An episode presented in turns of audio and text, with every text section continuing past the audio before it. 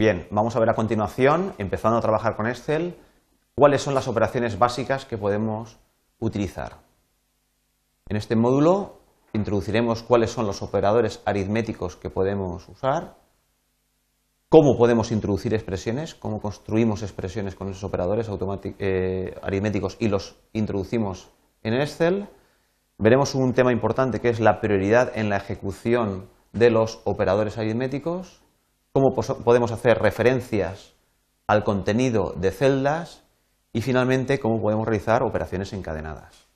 Bien, volvemos a nuestra hoja Excel y, por ejemplo, sabemos que podemos tener eh, pues, unas cantidades eh, numéricas, 509 y 308 respectivamente eran tornillos y tuercas.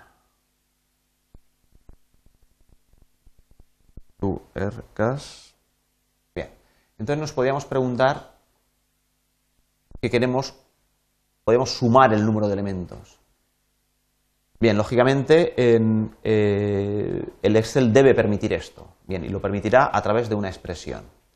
Bien, las expresiones siempre se introducen en el Excel comenzando por el signo igual. Por ejemplo, si yo aquí quiero poner el total de elementos que tengo en esta caja de elementos, que tengo 509 tornillos y 308 tuercas, si quiero ver el total de elementos, pues he de utilizar una expresión, lógicamente. Esa expresión que introduciré, por ejemplo, en la celda B3, siempre hay que intentar poner eh, los resultados lógicos en las celdas que es lógico ponerlo, por ejemplo aquí un total, pues es lógico ponerlo en, este, en esta celda, pues pondríamos primeramente el signo igual.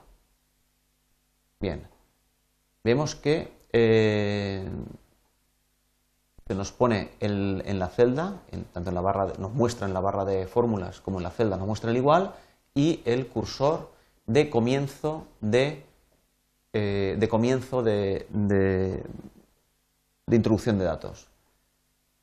Bien, aquí es donde nosotros podemos ver una de las primeras fortalezas del Excel. Y es que si nosotros tenemos datos numéricos almacenados en las celdas del Excel, podemos hacer referencia a esos datos numéricos. Por ejemplo, 509 yo no tengo que teclear aquí en el total 509 sino que directamente puedo hacer referencia al número 509 que reside en la celda B1.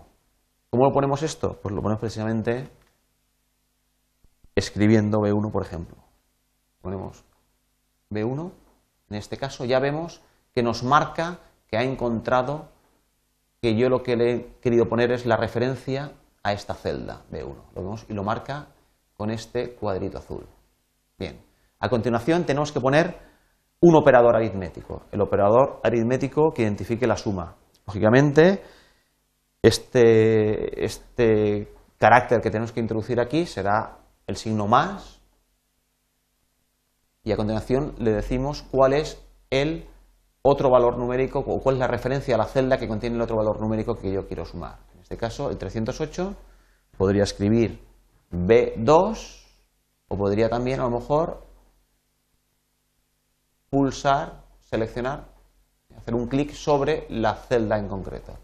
Si lo hacemos así, vemos que efectivamente cuando yo hago clic sobre la celda B2 en el estado señalar, entonces nos introduce la referencia a esa celda. Bien, en este caso parece que ya hemos terminado, puesto que eh, la fórmula o la expresión aritmética que me calcularía 509 eh, más 308 probablemente entendemos que es esta que tenemos ya escrita. Bien, es el momento de validar con, usando la tecla intro.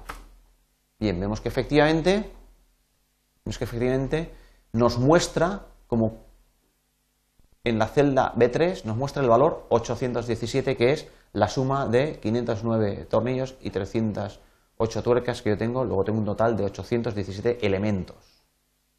Bien, es muy interesante saber que si bien el contenido de esta celda efectivamente es el número 509 y el contenido de esta celda efectivamente es el número 308, tal como aparece en la barra de fórmulas, el contenido de la fórmula, del contenido de la, de la celda B3 es una expresión, una expresión aritmética que muestra en todo momento el contenido de la celda B1 más el contenido de la celda B2, es decir, en este caso el número de tornillos y el número de tuercas. Esta es una función muy interesante del Excel y muy importante, lo que quiere decir que la, hoja de cálculos está actualizada siempre en todo momento. Es decir, que si yo resulta que introduzco cinco tornillos más, de modo que aquí en lugar de 509 paso a tener 514, en el momento yo escribo la nueva cantidad en la celda original, en la de tornillos, y valido esa introducción, automáticamente el total de elementos 817 va a pasar, lógicamente, a 822. Es decir, que yo no tengo que, ni que refrescar las operaciones, sino que Excel siempre las mantiene actualizadas. Esta es la funcionalidad que le dará potencia a la hoja de cálculo para realizar precisamente una gran cantidad de cálculos encadenados. Bien, ¿cuáles son todos los operadores aritméticos que podemos utilizar? Bien, hemos visto la suma, que es el más, el que normalmente utilizaremos. Hay toda una serie de elementos. Por ejemplo, la resta, muy fácil, si tenemos aquí una cantidad y tenemos aquí otra cantidad, podemos restar de esta cantidad, restarle con el signo menos esta cantidad intro. Con intro siempre validaremos. Bien, vemos aquí, hemos restado de 3, le hemos restado 6, lógicamente me ha dado un número negativo, el menos 3. Bien, otros, eh, operandos aritméticos por ejemplo, podríamos eh, sustituir esta fórmula por, igual, para introducir una, expresión aritmética, el 3, este número, multiplicado, el signo de multiplicación es el asterisco, por el contenido de esta otra celda. Vemos que es 18. ¿De acuerdo? La división es parecido. Tenemos un valor, el 18, tenemos aquí otro valor, el 9. Tenemos aquí la expresión que divide 18 partido, es la barra, mayúscula 7, por este otro valor, intro. Vemos que es 2 correctamente. Lo más interesante, hemos comentado que siempre, siempre, siempre, siempre está actualizado. De modo que si yo 18 en lugar de dividido por 9 lo divido por 6, introduzco aquí un 6, en el momento que introduzco un diferente divisor, en este caso concreto, el resultado va a ser diferente. Bien.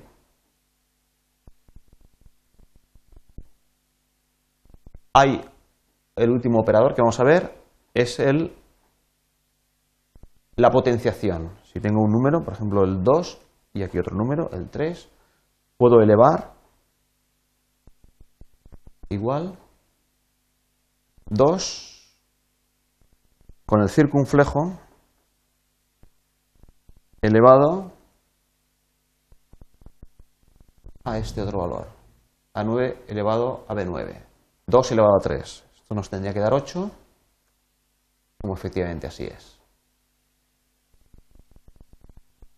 Bien, hemos visto entonces que tenemos una serie de operadores aritméticos y que podemos con ellos realizar expresiones. Hemos visto el operador suma, el operador resta, el operador multiplicación, el asterisco, el operador división, la barra y el operador exponenciación, el circunflejo. Bien, en todos estos casos estamos realizando, hemos visto el ejemplo de la realización de operaciones básicas entre dos elementos. Estos dos elementos, en todos estos casos, ha sido la, eh, ha sido el contenido de otras celdas. Bien, nosotros podríamos realizar cálculos más complejos en los cuales tuvieran lugar o tuvieran eh, importancia otros valores, no solamente dos en concreto. Por ejemplo, esta fórmula la podríamos modificar de modo que no quisiéramos 2 elevado a 3, sino el doble de 2 elevado a 3. En este caso, haríamos una expresión un poco más compleja que sería 2 multiplicado por lo que teníamos anteriormente. ¿De acuerdo? Pulsando la tecla intro nos deberá dar 16, que es el doble de 2 elevado a 3. Bien, es muy interesante ver que aquí hemos realizado una expresión con diferentes operadores aritméticos. Bien, esto nos introduce el concepto de operaciones encadenadas, en la cual nosotros podemos hacer operaciones más complejas, incluso operaciones con el resultado de otras operaciones, pero nos introduce un concepto muy importante que es el de la prioridad en la resolución de estas expresiones. Cuando nosotros tenemos expresiones complejas, es muy importante saber cuál es el orden de evaluación de los eh, de las operaciones. En este caso concreto, vemos que, en primer lugar, el Excel ha elevado 2, lo ha elevado a 3 y a continuación ha multiplicado por 2, a pesar de que está indicado a la izquierda de esa expresión el 2 por. Bien, esto parece razonable, es lo que intuitivamente nosotros siempre hacemos, 2 por 2 elevado a 3 nos tiene que dar 16. Pero esto habría sido diferente en caso de que yo lo que quisiera elevar a 3 fuera el resultado del doble de la base, el doble de 2.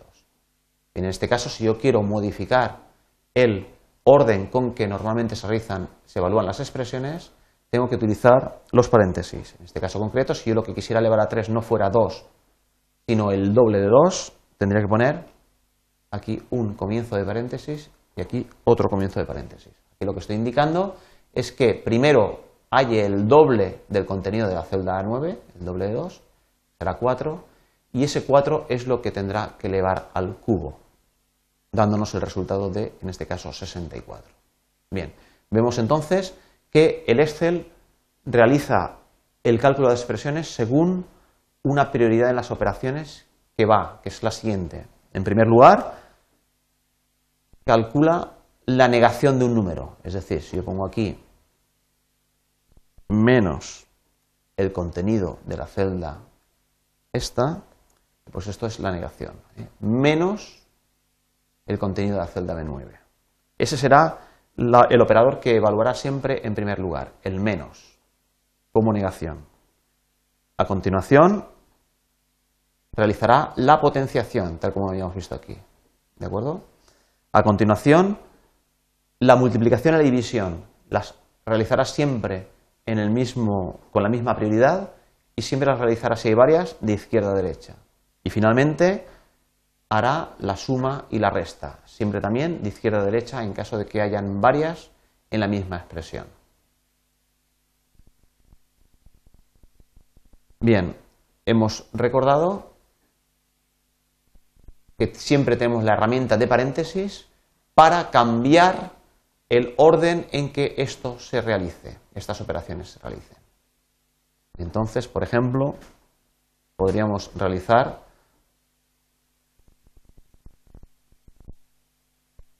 una expresión compleja, por ejemplo, igual a 1 más 2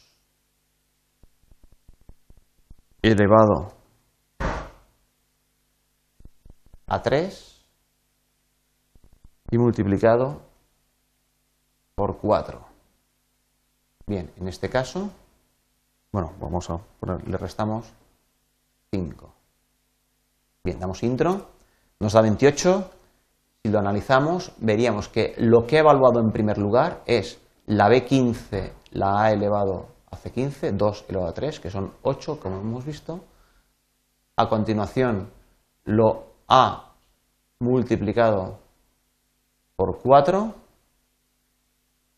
8 por 4, esta expresión de aquí, 32, y después le ha sumado el contenido de la primera cifra, de la primera celda, y le ha restado el de la última.